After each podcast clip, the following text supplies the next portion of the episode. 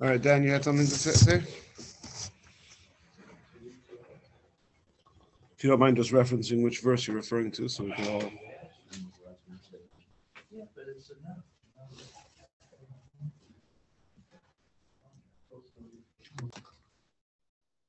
We looked at verse 19. Verse 21. What about verse? What about verse? Um, where are we over here? 31, 27, 28. What, what, what clues can you pick up from these verses about when do you think Purim should be?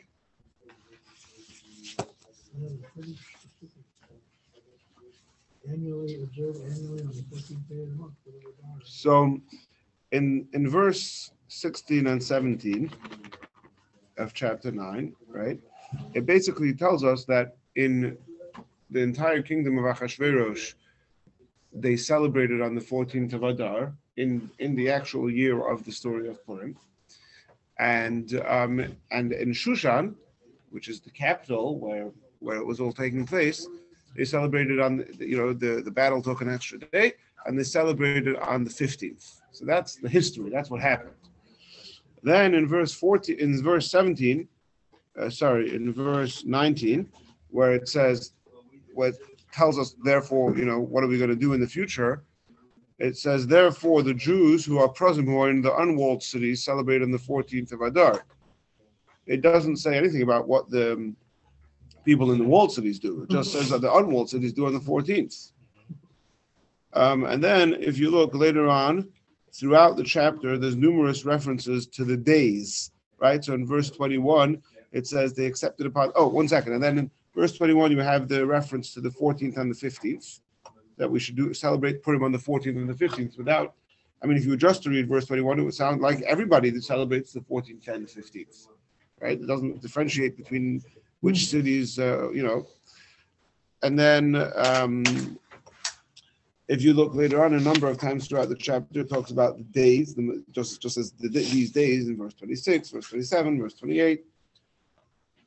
Um, and then if you look at verse 31 again, the, day, the days, their times in the plural.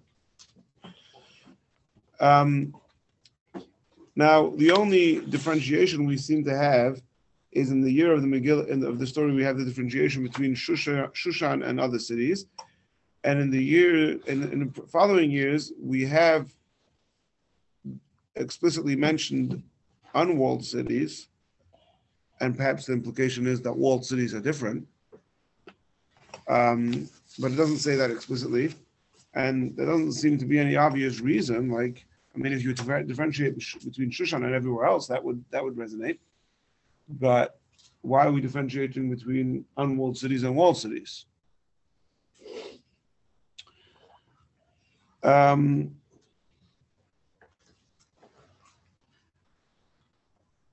so, as you can imagine, there's many different approaches to this question. Um, halacha, well, let's just start from the end. The halacha, based on the Gemara, is based on the Mishnah. Actually, the Mishnah says that the halacha is like this: that any city which was walled, which had a wall around it in the time of Yehoshua bin Nun, in the time when the Jewish people came, led by Yehoshua, into conquering the land, any city that had a wall then is does celebrates Purim on the fifteenth, like Shushan. Um, any city that did not have a wall then celebrates Purim on the 14th. It doesn't make a big difference whether we, it has a wall now or doesn't have a wall now. It could be a city that does have a wall now, but if it didn't have a wall in the time of Yeshua, we do it on the 14th. It could be a wall that does not have a wall now, but if it didn't have a wall in the time of Yeshua, then we do it on the 15th. What about Shushan itself? Even though Shushan did not have a wall in the time of Yeshua bin Nun, so that was come out with the absurdity that um, Shushan itself is doing Purim on the 14th. So for this, the Gemara says, no, Shushan is different because even though it didn't have a wall in the time of Yeshua, nevertheless, they celebrate Purim on the 15th because that's where that's where it all happened on the 15th. Now, why we okay, so that's the halacha. Um, why why we why are we making this difference? Why are we differentiating between walled cities and non-walled cities. Why is that? Why is that a thing, right? Um, so there could be a number of different approaches to this. Um, very interestingly, the Ramban posits that this is in the beginning of his commentary to the tractate Megillah, the Gemara, and he basically says that the people in the walled cities were less of were less threatened by the decree because they were able they were going to be able to defend themselves much better, and um, so because so so therefore originally they weren't even really so much part of celebrating Purim um, because they were never really under the threat. And it was only later on when, as we read at the end of chapter 9, that Mordechai and Esther sent out message, uh, letters to the entire Jewish people um, asking them to celebrate Purim, where they started celebrating Purim. And again, I'm not going to get into exactly now why that they should therefore be on the 15th, but he's that's already a clue as to why there should be a difference between walled cities and unwalled cities. Um, interesting to note that this is kind of opening a whole new can of worms, which I don't think we'll have time to get into now. Maybe we'll do it. Uh, maybe this will be a good topic for next year uh, or something. What about Jewish communities, both locations and communities, who lived in places that were not affected by the decree of Achashverosh, right? Achashverosh ruled over 127 Medina states, yeah, whatever that is. Now, the Gemara says that that was the whole world. Now, within the Gemara itself, there are those commentaries who understand that to mean literally, um, and there are those who understand it various different ways of interpreting the Gemara to not be literally that Achashverosh ruled the whole world.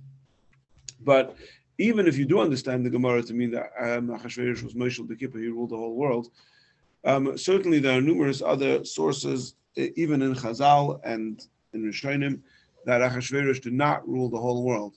Uh, many say that he had, uh, what's the word in English when you have a big king or emperor who has, he appoints sort of puppet governments in other countries uh, who are at some level subservient to him. There's a word in on Russia. is it vassal vassal state? Is that a word? That would be one word. A vassal state is a state that's controlled by outside authority. Right. So So- subservient to it. Right. Okay. So th- that's one way of understanding it. Whatever the case is, there seems to be um, very much basis, and certainly from a historical perspective, it would seem to be the case that Ahasuerus didn't actually rule the whole world, and that there were many Jews who lived in places that were not threatened um, by his decree. Some Mepharshim say that that's actually what Haman tried to trick Ahasuerus into, into telling him that they were all in his land. And I saw somebody actually bringing that uh, we don't have time to go into um, all the the whole. If you go through chapter nine carefully, he says that you say that that uh, um, that if some the originally it says that he sent the Mordechai sent the letter to all the Jews who were in, in the Medinas of Achashverosh, in the lands that were under Achashverosh's rule, and only later did he so does it say that he sent it to 127 countries, and there it adds the words that Haman wanted to annihilate all the Jews. The first time, there's emphasis that Sof Kol Sof, you know, this this the, the Purim is relevant to everybody. Anyway, again, just wanted to bring that up because it's a fascinating topic and question, you know, the Ethiopian Jew.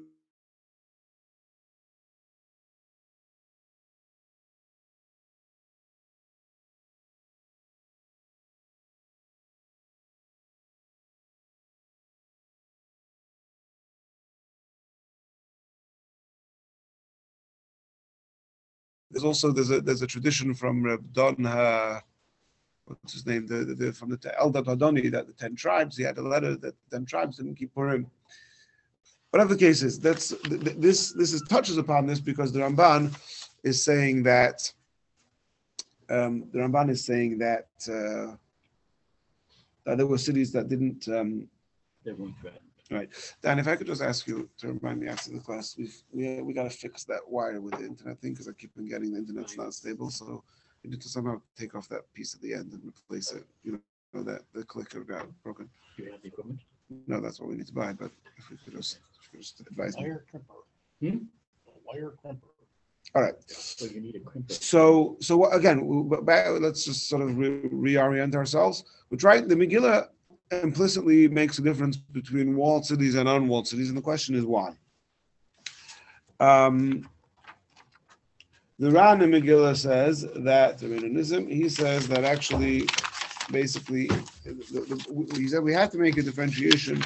We want, basically, we, we wanted to make, we wanted to remind we wanted everybody to remember the 15th. I mean, even though most people are keeping Purim on the 14th, because that's when most people actually celebrated. But really, the 15th is really important because that's where everything happened in Shushan. That was the real, I mean, if you look at the numbers over here, right? The numbers, amounts of people that were killed in Shushan compared to the amount of people that were killed. Um,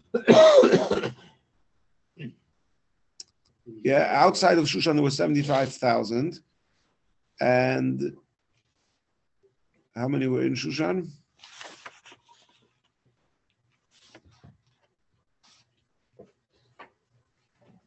First day was 500. Then it was 300. Okay, so it's not so representative in the numbers, but Shushan is the capital. That's where it's all happening. And um, so, mainly, we have to make s- some way of remembering the 15th. So, we could have just said, let's do, let's do, only Shushan should do on the 15th. But if it's only going to be Shushan, then most Jews are not going to really know about that because how many Jews are there in Shushan? In fact, nowadays, um, there isn't exact um, um, agreement amongst historians exactly where the ancient Shushan was. Hmm. And uh, certainly, I mean, there are Jew- there is there is a Jewish community in Iran, and they even have a tome which is um, supposedly um, the, the tome, the resting place of Mordechai and Esther, although that's questionable. Historians are not. So I, I- again, I'm not expert on the thing, but uh, it, it's, it's certainly not. It's far from. Um, it, it's certainly ambiguous whether actually that is the burial place of Mordechai Esther. Be that as it may, there are there may be Jews over there who do Purim two days misafik as a, of a doubt, but there isn't any Jews who own in Shushan, who in, in Iran, in Persia, anywhere there, who do Purim only on the fifteenth. So imagine if the only place would have been Shushan who, do, who does it, it would have been forgotten. So in order to make sure that this the, the, the miracle of the 15th doesn't go forgotten, um, we decided to make this to, to, to take some quality that Shushan has, namely being a walled city, and um, and apply it to all, all walled cities, and specifically to choose um, to choose specifically to choose the benchmark as being Yeshua ben Nun, because that honors Eretz Yisrael. If you're going to say any city that was walled in the time of the the miracle of Achashverosh, so then Eretz Yisrael, which was for the most part um, not doing so well at the time, which by the way is another interesting question. If there's so- some, some, some, some, a whole another whole topic about where, how many Jews were actually living in Israel at the time of the miracle of Purim. Some even tried to make the argument that most Jews were already back, back in Israel with Ezra, or many, Al many Jews. But anyway, um, but basically, but the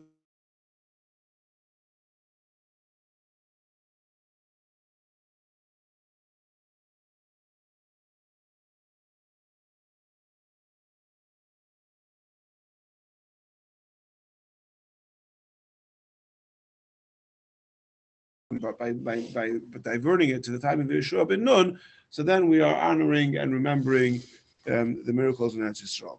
There is, I should mention, there is an opinion in the Tosefta that says that uh, the determining factor is which city wall, was walled in the time of Achashverosh, um, which, right. But but but the Mishnah paskins, and that's how we paskin that we, it depends on Yeshua ben Nun. And then the question, like I mentioned before, the question is, okay, well, what about Shushan itself, which wasn't walled in the time of Yeshua ben Nun? And we say, no, Shushan is different. The Gemara brings this. Amar Rava, no, Shani Shushan Shanasa Beines. Okay. Now, how do we know? I left my, my phone with my Rambam. Anybody have a Rambam on their phone? Hilchas Megillah, if you don't mind to open to Hilchas Megillah, um, Parak Aleph. It's the end of Sefer Zmanim. So, how do we know?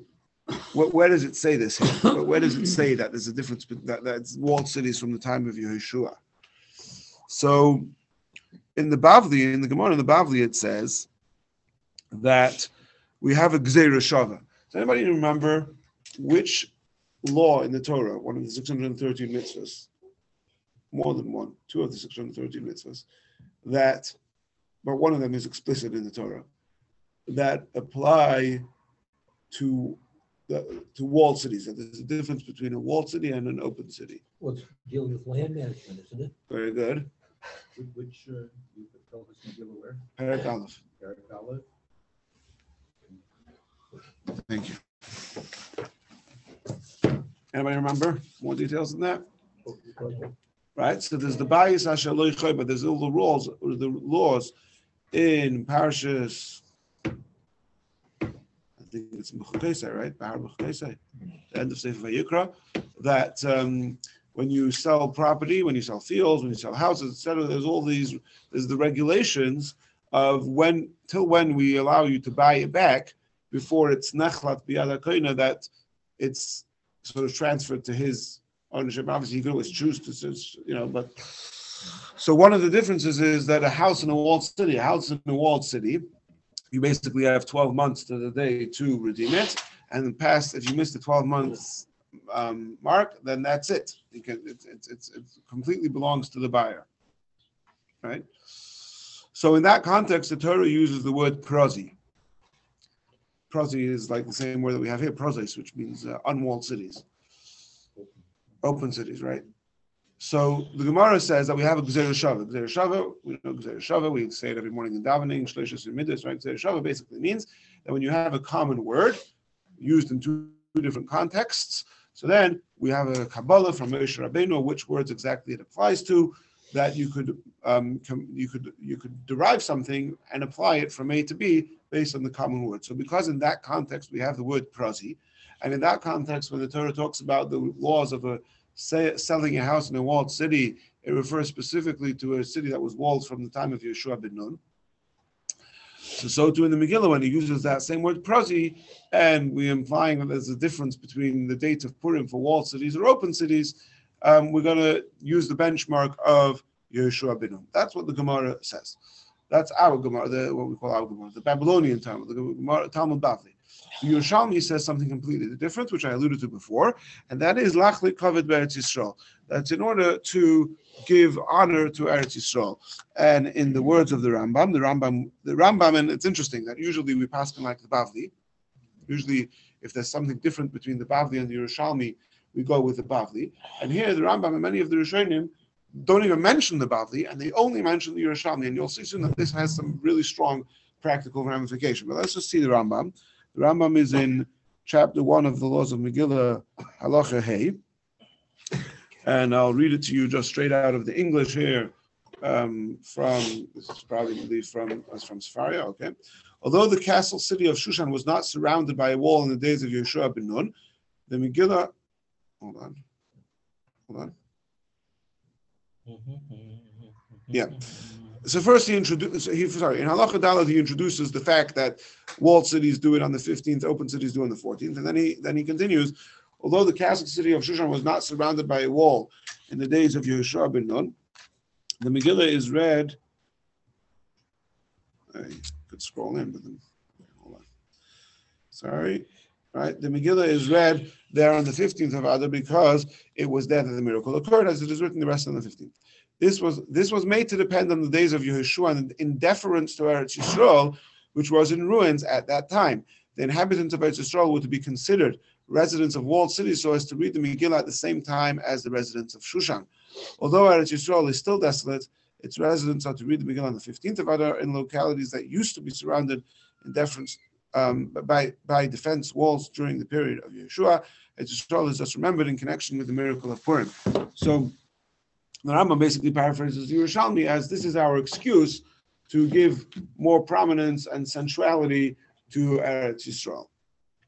Um, now, just to go back to the Bavli a second, um, there's two sort of strange things going on over here. Firstly, we mentioned here the Gzera Shava.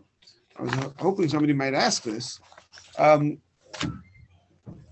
Shava mentioned works that we have a tradition from Moshe Rabbeinu that tells us word A and word B, you, the same word in two different locations, you could, that serves as a bridge. How does that help us from Megillas Esther? And we don't seem to find anywhere in Gemara, uh, we don't usually find the Gzera Shava from somewhere in the Torah, in the five books, to somewhere in Nach. Seems to be a strange, a strange thing. And just to sort of uh, un- uh, uh, further emphasize this, um, making this Gzera Shava prazi prazi, even if I'm to take it at face value, also seems strange because who instituted Purim? It's very explicit in the Megillah. It was Mordechai and Esther.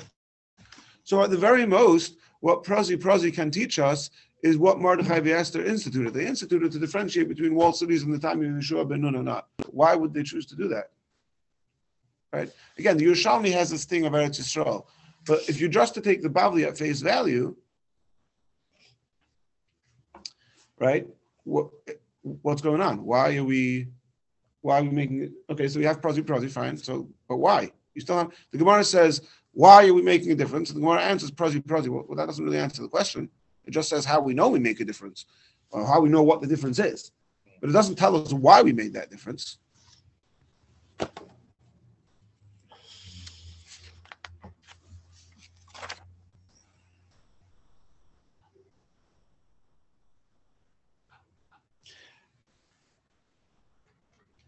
Now, the Rasag, Saadia Gaon, he he writes, let me try and quote him.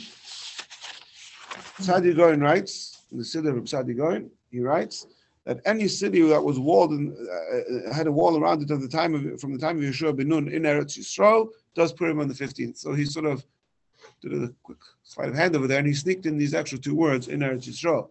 So, and again, that seems to be in line with the Yerushalmi that the um, it seems to be in line with the Yerushalmi that the the reason is that we want to give deference to Eretz Yisrael.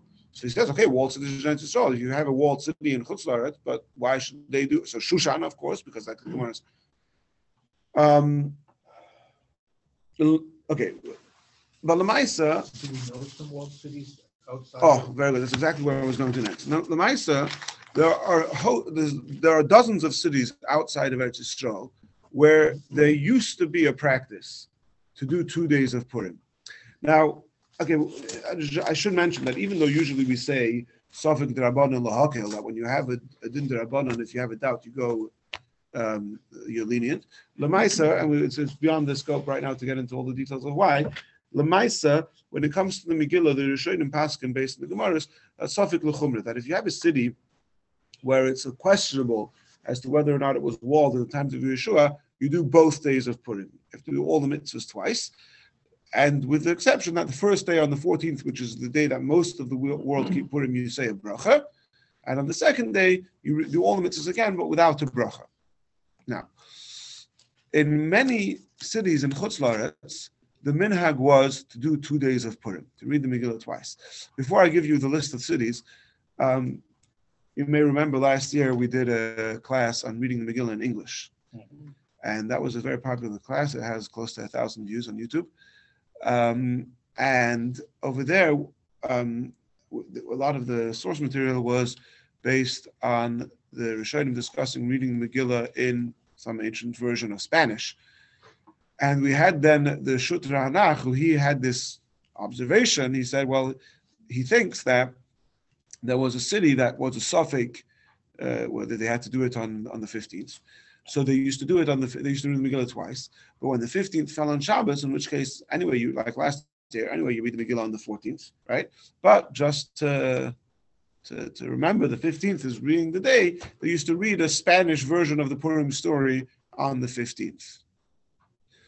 And that then developed into people reading the Megillah in Spanish. It's clear that, um, that, that there were times, there was a time when many places in Europe used to read the Megillah in Spanish, only in Spanish. So he, he's, you know, we discussed last year this at length. Anyway, so already there you see the Ranach reporting to us that there were places which were doing in Europe that were, doing the Megillah on, on both days. Now, there are a host of cities outside of Eretz Yisrael where used, where, we find that we find historically, if you go through the material, there's, there's reference to them be doing two days. Um, I'll tell you the list of cities. Okay, you have Izmir, which is in Turkey. You have Kushta, which is today Const- um, Constantinople. Today it's um, it's uh, no Istanbul, right? Baghdad, that's in Iraq. Damascus, it's in Syria. Um, Prague, Prague used to do two days. Um, Sur, how do you say that in English? Is that in Lebanon? Is that Tyre. Tyre? Is that what you say? Yeah. Um, there's a city in Italy. There's, uh, I think, even some cities in Yemen used to do two days.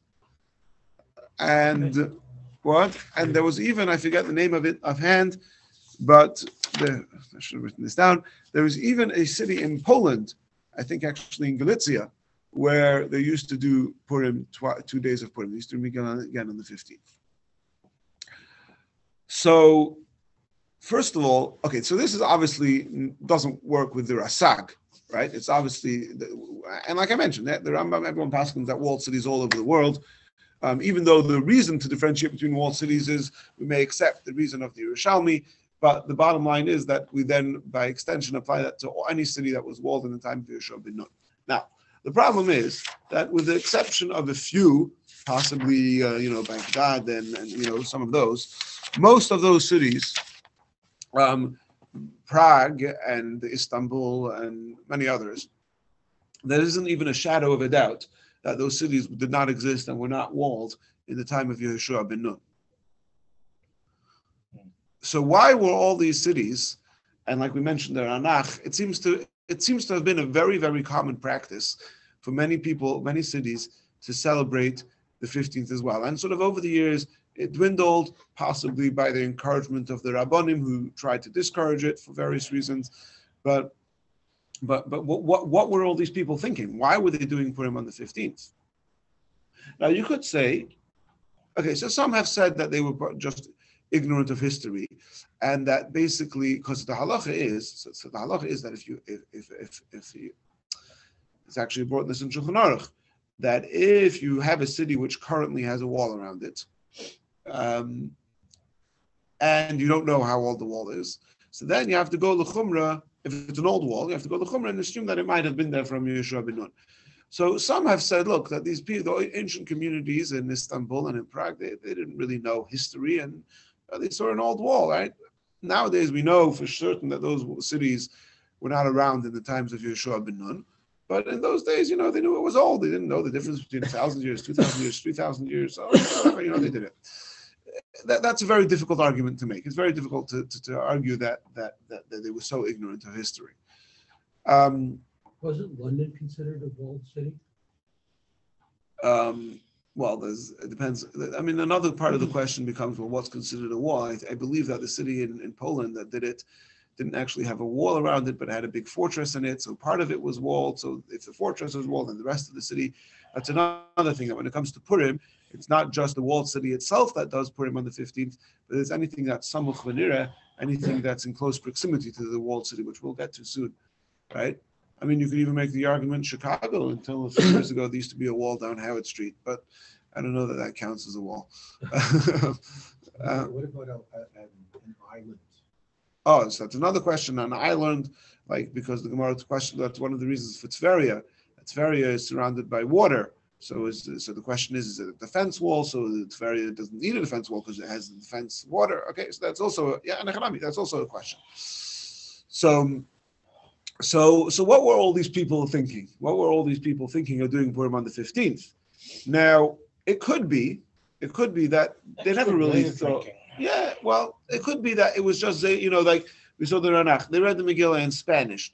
It was like we mentioned before from the Ran that we do have this idea that we would like to make sure people don't forget about the importance of celebrating the 15th. So they, you know, without a bracha, you know, what's wrong? Read the Megillah again. You read it in Spanish, you read it in Hebrew, whatever, you celebrate again. Um, however, it has been suggested that actually, going back to the question we posed a few minutes ago, the Gemara asks, why are we differentiating between walled cities and open cities? And the Gemara answers, Gzeira Shava Prazi Prazi. And like we mentioned, like doesn't seem to be a real Gzeira Shava because it's not, it's between the Torah and Nach, and there doesn't seem to be any reason for it. So based on that whole question, so one one, one approach to that question, so so as we saw, most Rishonim say that actually we still even even we still have to adopt what the Yerushalmi says that we have this agenda to prom to, to, to promote Eretz Yisrael, but other Rishonim seem to say to, seem to imply that because of this Gzeir Shava, what we're saying is that we're using precedents. In other words, Mordechai and Esther wanted to make a difference between a walled city and a not walled city.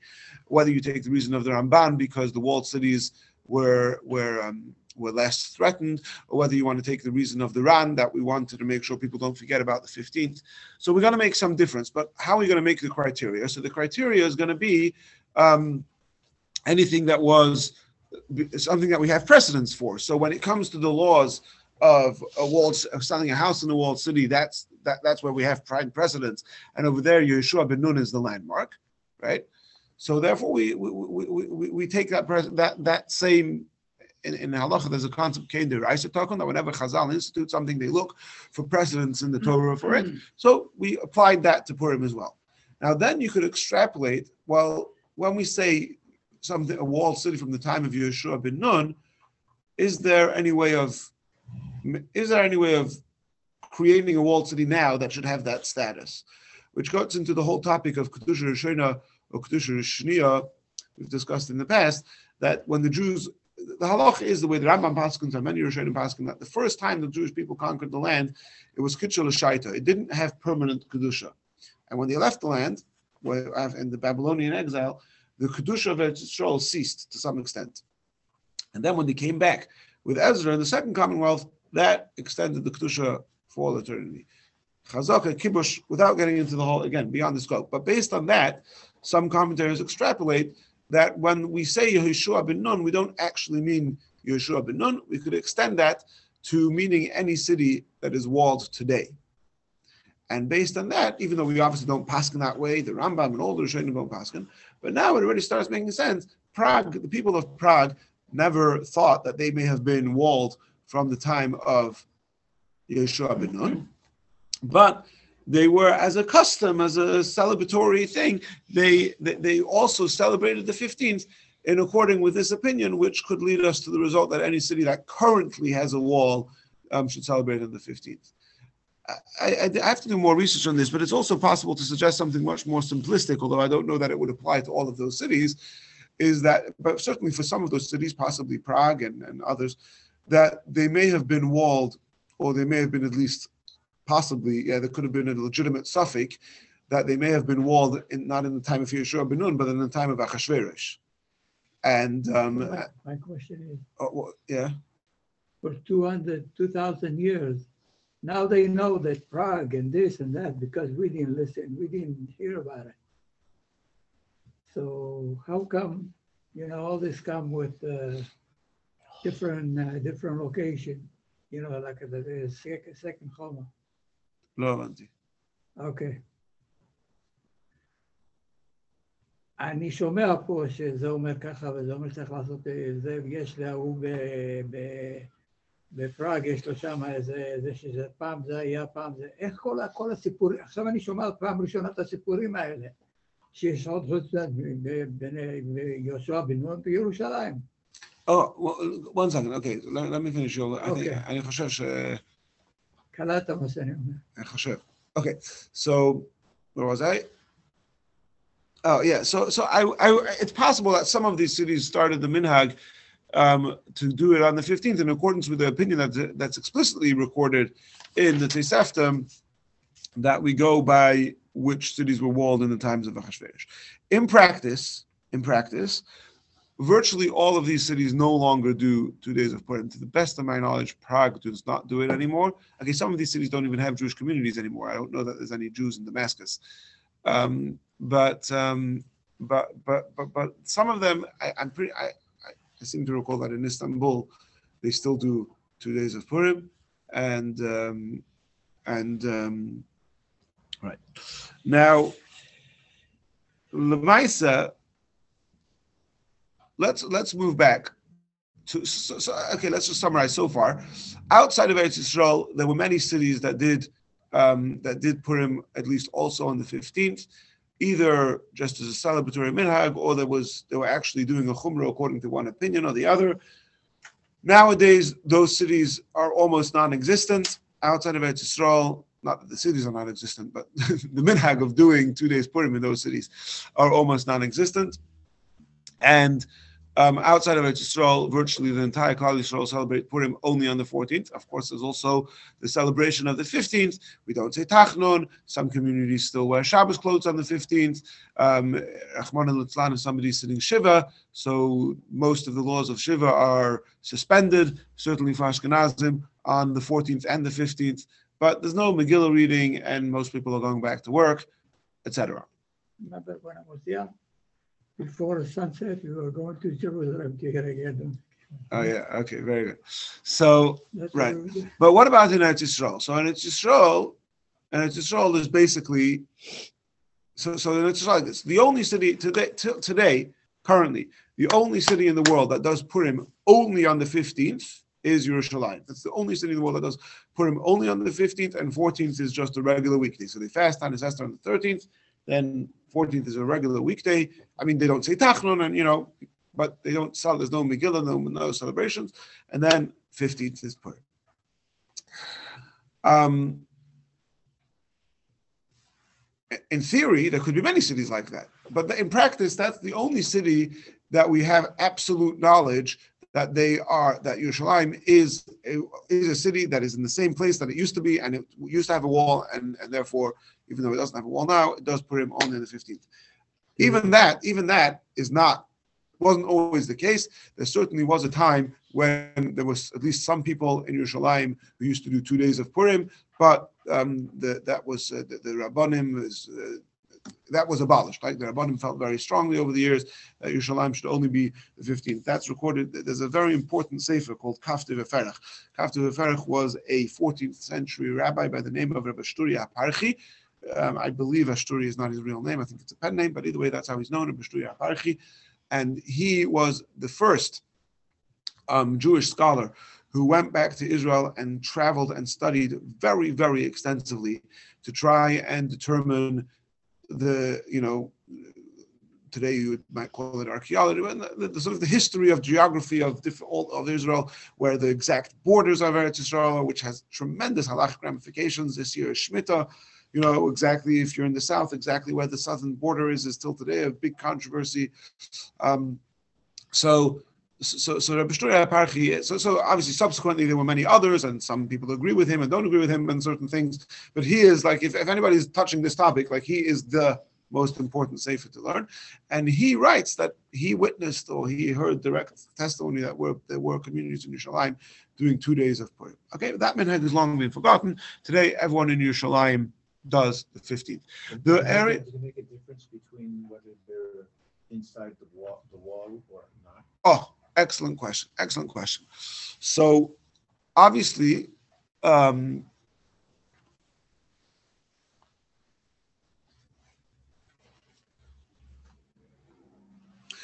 Yerushalayim, you have the old city of Yerushalayim, and then you have all what's called Yerushalayim HaChadosh, the new city. But really, even within the new city, you could separate it into two distinct parts. You have that which is one continuum of houses and habituated areas that extends way beyond the, the, the, the area of the old city.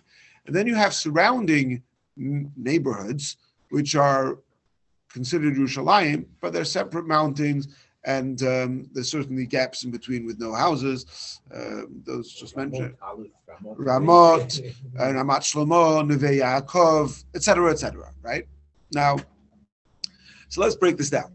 I mentioned before there's the concept of samuch v'nira, which really means samuch oinira. That means if you have a if you if you have a place that is in close proximity, that is um, within um, within how many mil? I think within, possibly within one mil, within a certain distance from the city, from a walled city. So then that that place also does Purim only on the fifteenth. Right? So if you if you were to know, imagine a scenario: you have a city that's inhabited and has a wall around it from the time, or had a wall around it from the time of Yeshua ben Nun, and then there's another city Suburb, that's right next to it, and you could see it. So then they do Purim on the 15th. That's mafurish. suburb, right? One second. So how do we apply this to, to modern day Yerushalayim? By the way, there's another really important question here because we mentioned before. Okay, we- we're learning this out prosi prosi. So we're we're we're we're, saying that just like we're applying many of the laws of the Torah that apply to selling a house in a walled city, we apply to Megillah.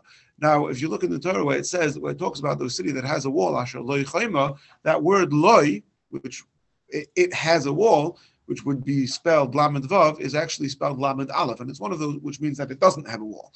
And from there we derive, so it's one of those words that has that's spelled one way but, but pronounced, or in this case, translated another way, but it kind of has this dual meaning from which we learn out that even if it even if it doesn't currently have a wall, if it used to have a wall, we go by Yeshua ben Nun. Okay, but that's only if the city still exists. If the city still exists, but the wall no longer exists. What if the city itself no longer exists, or if the city itself is no longer under Jewish rule? Now that became relevant to Yerushalayim until 67, when, um, or, or certainly until 50 um, in, in the 40s, yeah, when the entire, um, no, even after, the, yeah, f- uh, no, even before 67, there were parts of the old city that were under Jewish rule, I believe, no? Weren't there parts, of, or was it all under Jordanian wall and there were just Jews living there? This whole business in, uh, you know, they finally captured Jerusalem, the the captured Jerusalem, and then they had a treaty or something that gave. Right.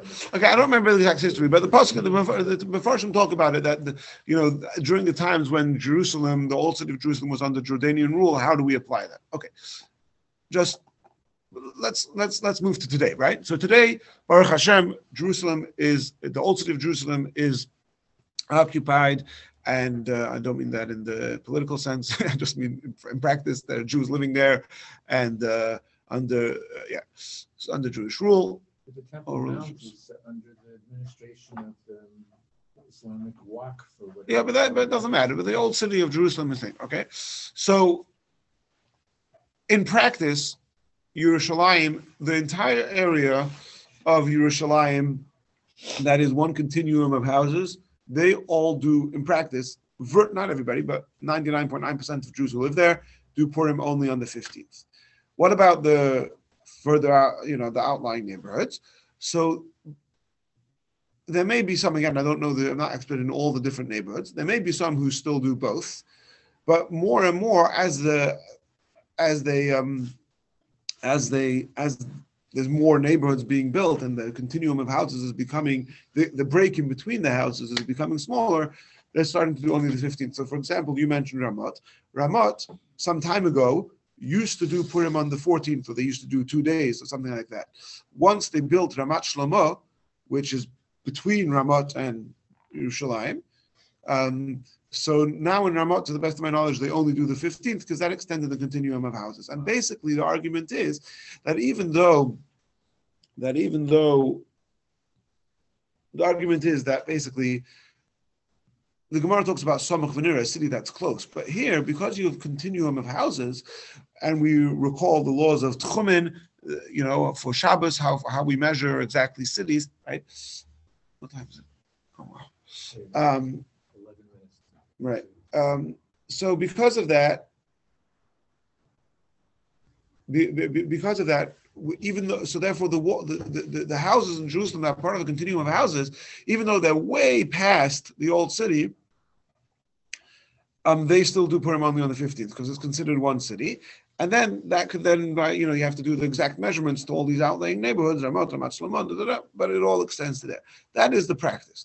However, there is, we, we have to mention that there was a very prominent Rav called Rabbi Tukachinsky, and he's very famous for a whole host of stuff.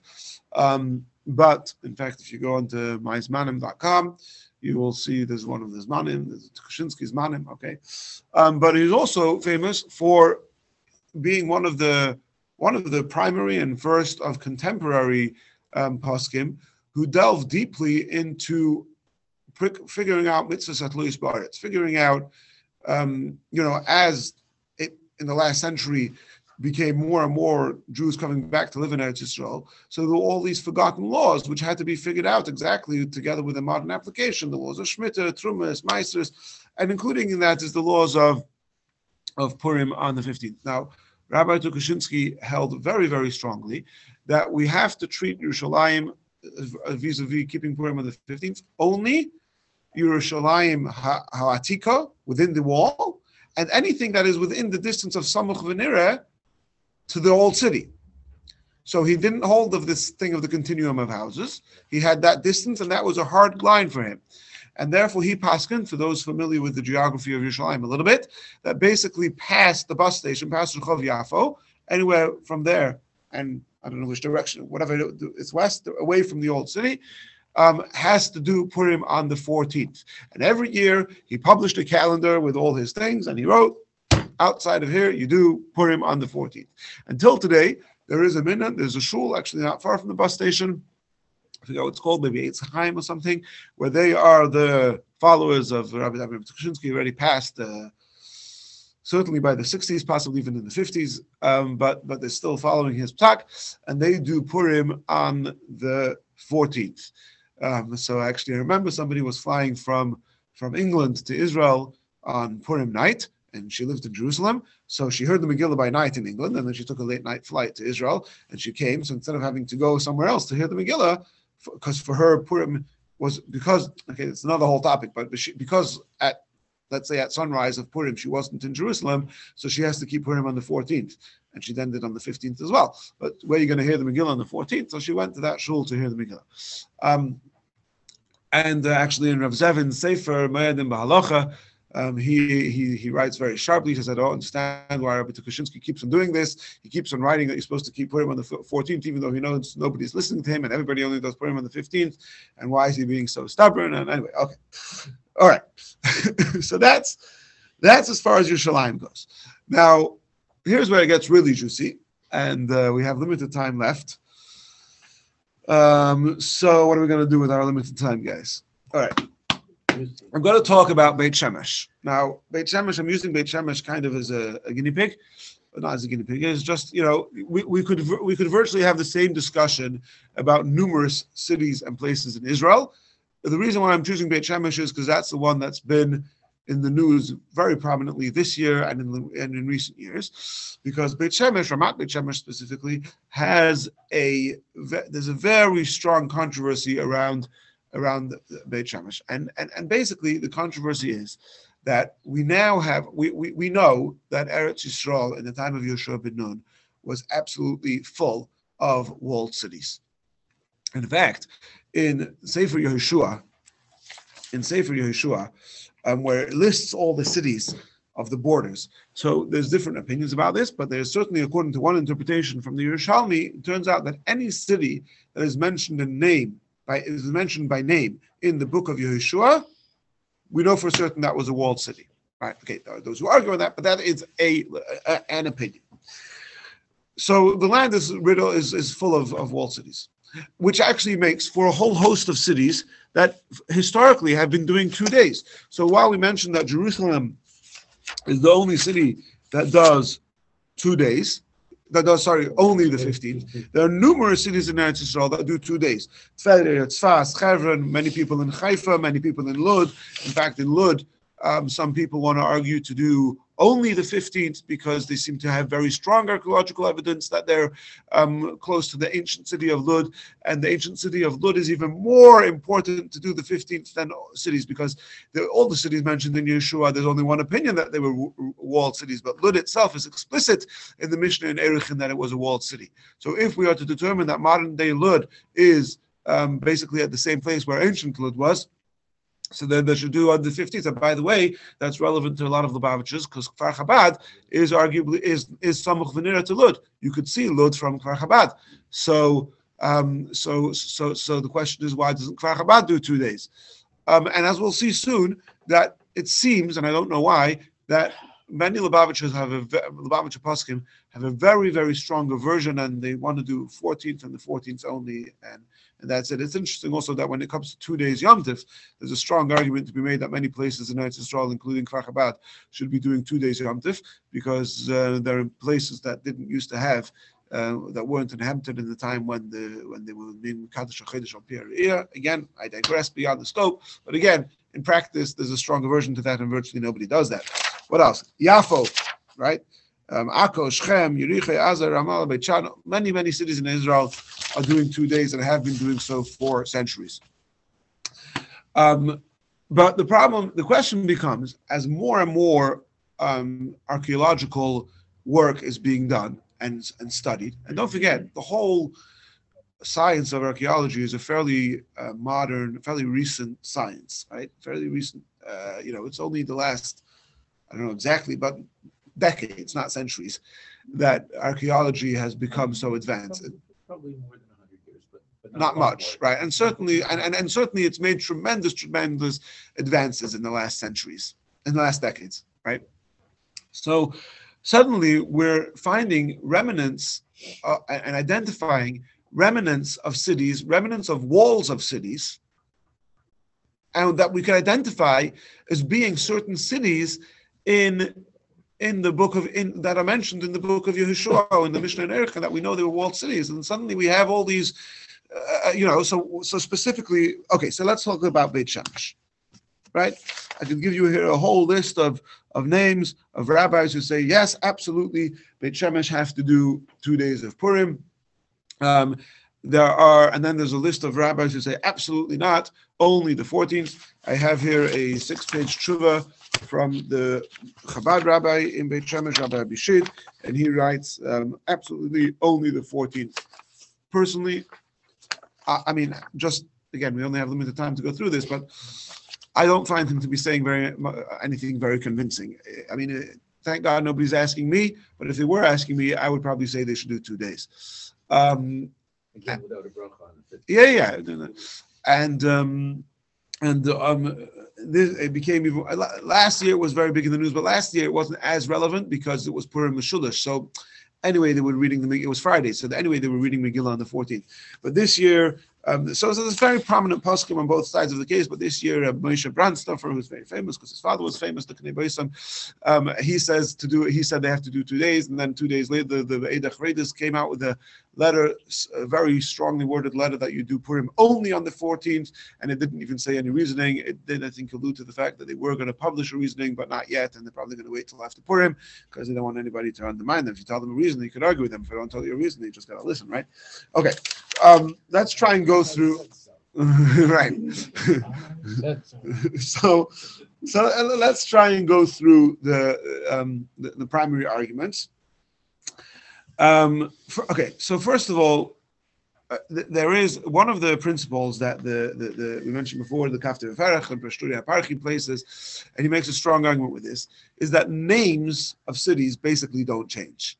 And therefore, we could trace where ancient cities are, even before archaeology. Um, we could trace where ancient cities are based on names that have been kept in the Arab in, by the Arabs, and there are dozens of cities where they have where the Arabic names matches almost to an exact science, to exact almost exactly, you know, obviously with the change in accent, etc., to these names of cities that we know in Yeshua.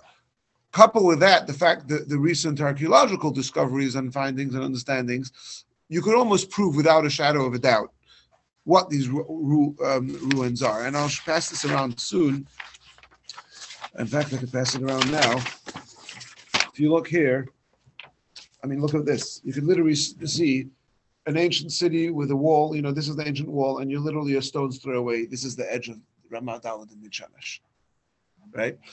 Um, one of the reasons this beca- came up more recently is because these buildings that you're looking at right here, Ramat Dalad of Beit Shemesh, are very recent. It's in the last couple of years that this part of Beit Shemesh has been further expanded. So we're really, really close to this place called Tel Yarmut.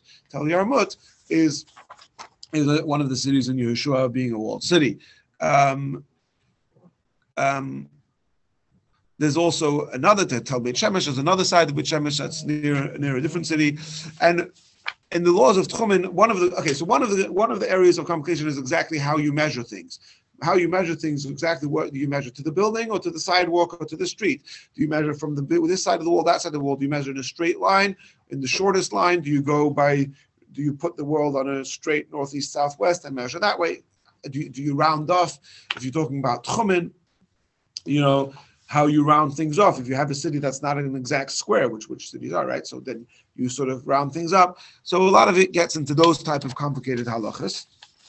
Um, but the, I mean, okay, let's go through this very quickly. What are the arguments to keep Purim on the 15th in Beit Shemesh, or also on the 15th? Number one, we have a wall. We have a wall, even if you wouldn't know anything about the wall, the halach and Shulchan is you find an ancient wall.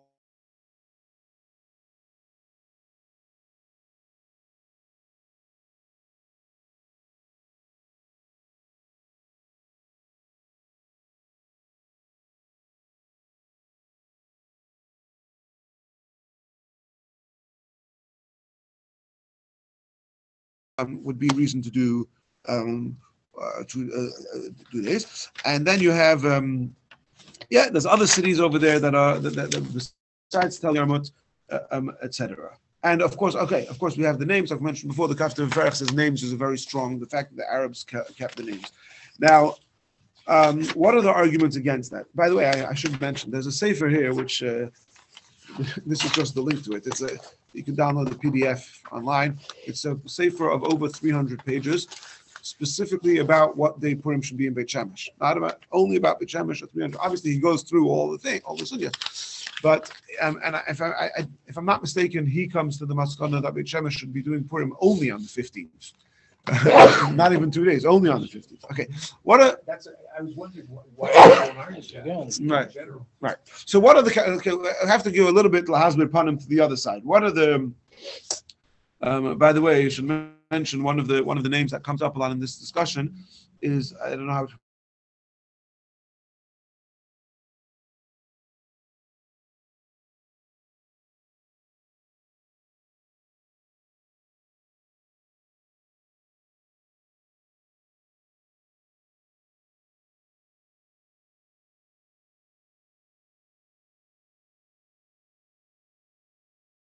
Um, more than a thousand years before the Gafta Ferach, and he, um. No, but it's not because he was a yeah, and um, and he he he already then went through the names of the cities and compared them to you know. All right. So what are the arguments again do against doing uh, the thing on the on the on the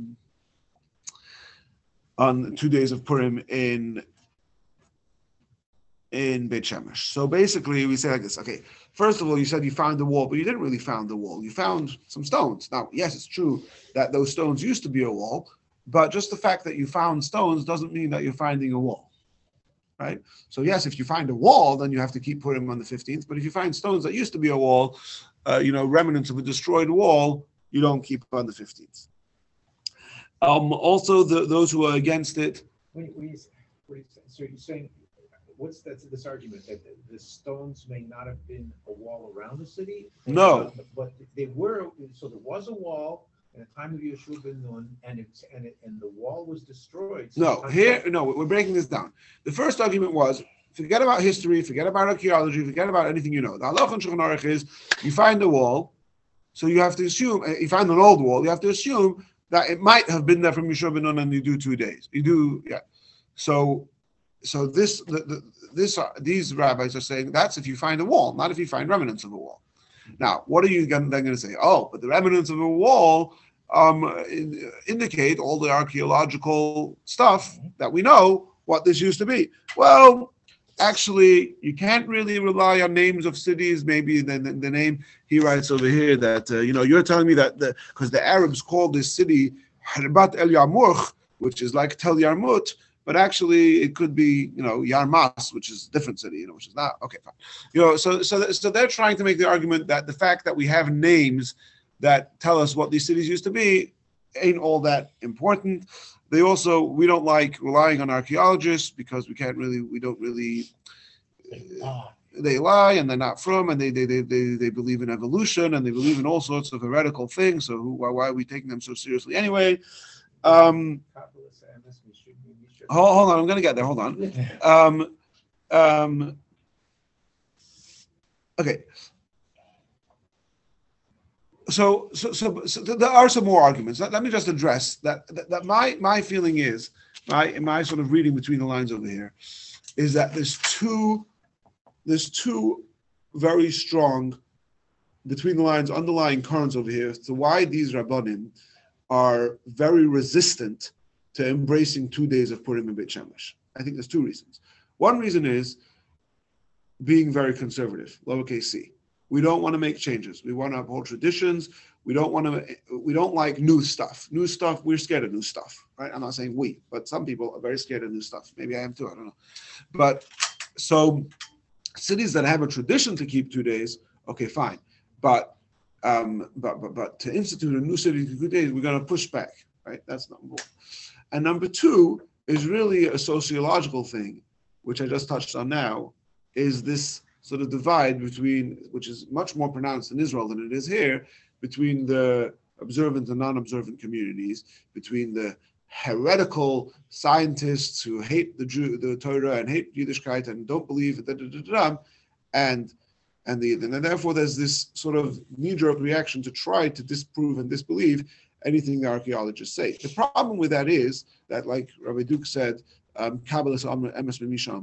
But besides that, um, it's becoming less and less possible to do so because, again, as the advances of archaeology become more and more, it's almost like just staring at you in the face. A and B. Today we have even very from pious, learned um, Jews who are very big historians and archaeologists. Um, most notably, there's a Rabbi Yehuda Landy who's written many, a big lecturer, written many columns and, and, and Sfarim in Hebrew and even in English. He has a book called Purim and the Persian Empire in English. We have it here in the library by Yehuda Landy, where he goes through all. I mean, it's fascinating, fascinating book. Very strongly recommended read. But he goes through the history of Purim and Shushan and Ahasuerus, and, and it's unbelievable stuff. And you can't tell me that he, you know. And actually, over here you'll see there's actually a, a meeting, pictures here of a meeting between a whole um, group of very prominent Haredi rabbis together with a whole group of very non-Haredi archaeologists, right? And they've come to a place where they realize we've got to sit down and talk, right? So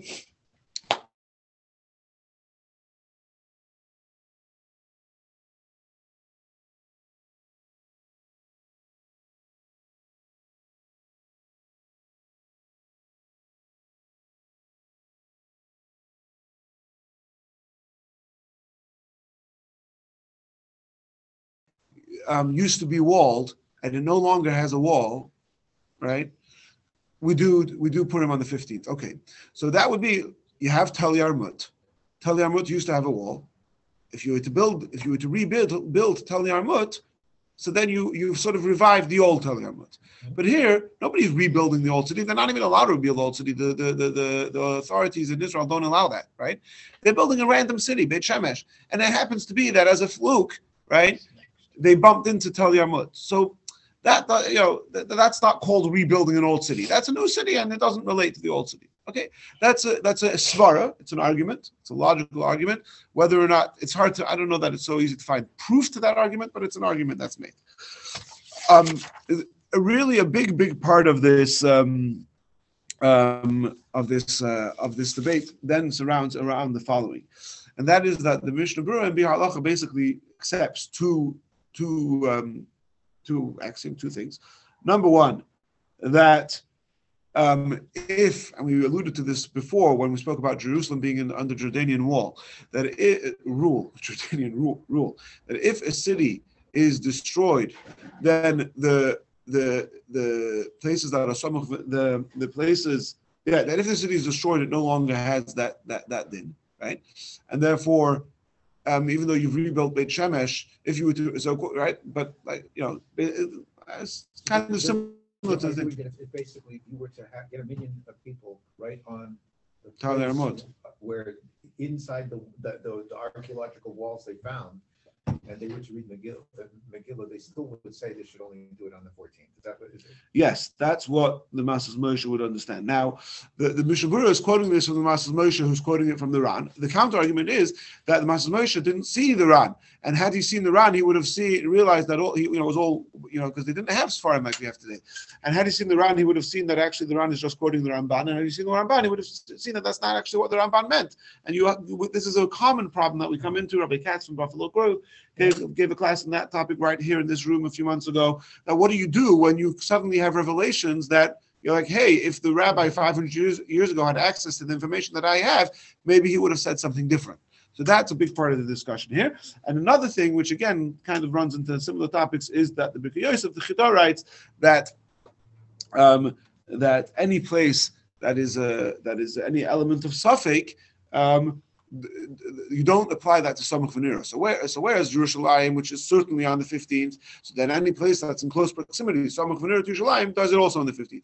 But if you have Tel Yarmut, which is only a suffix, because because even if you were to know 100% that it's for sure that it's Tel Yarmut, you, you you still you don't know 100% that it was walled from the time of Yeshua ben Nun. It's a suffix. Says the Chida that that that because it's a machlokes in Yerushalmi, if right, and you know there's a wall, but you don't know for sure when the if the wall is that old.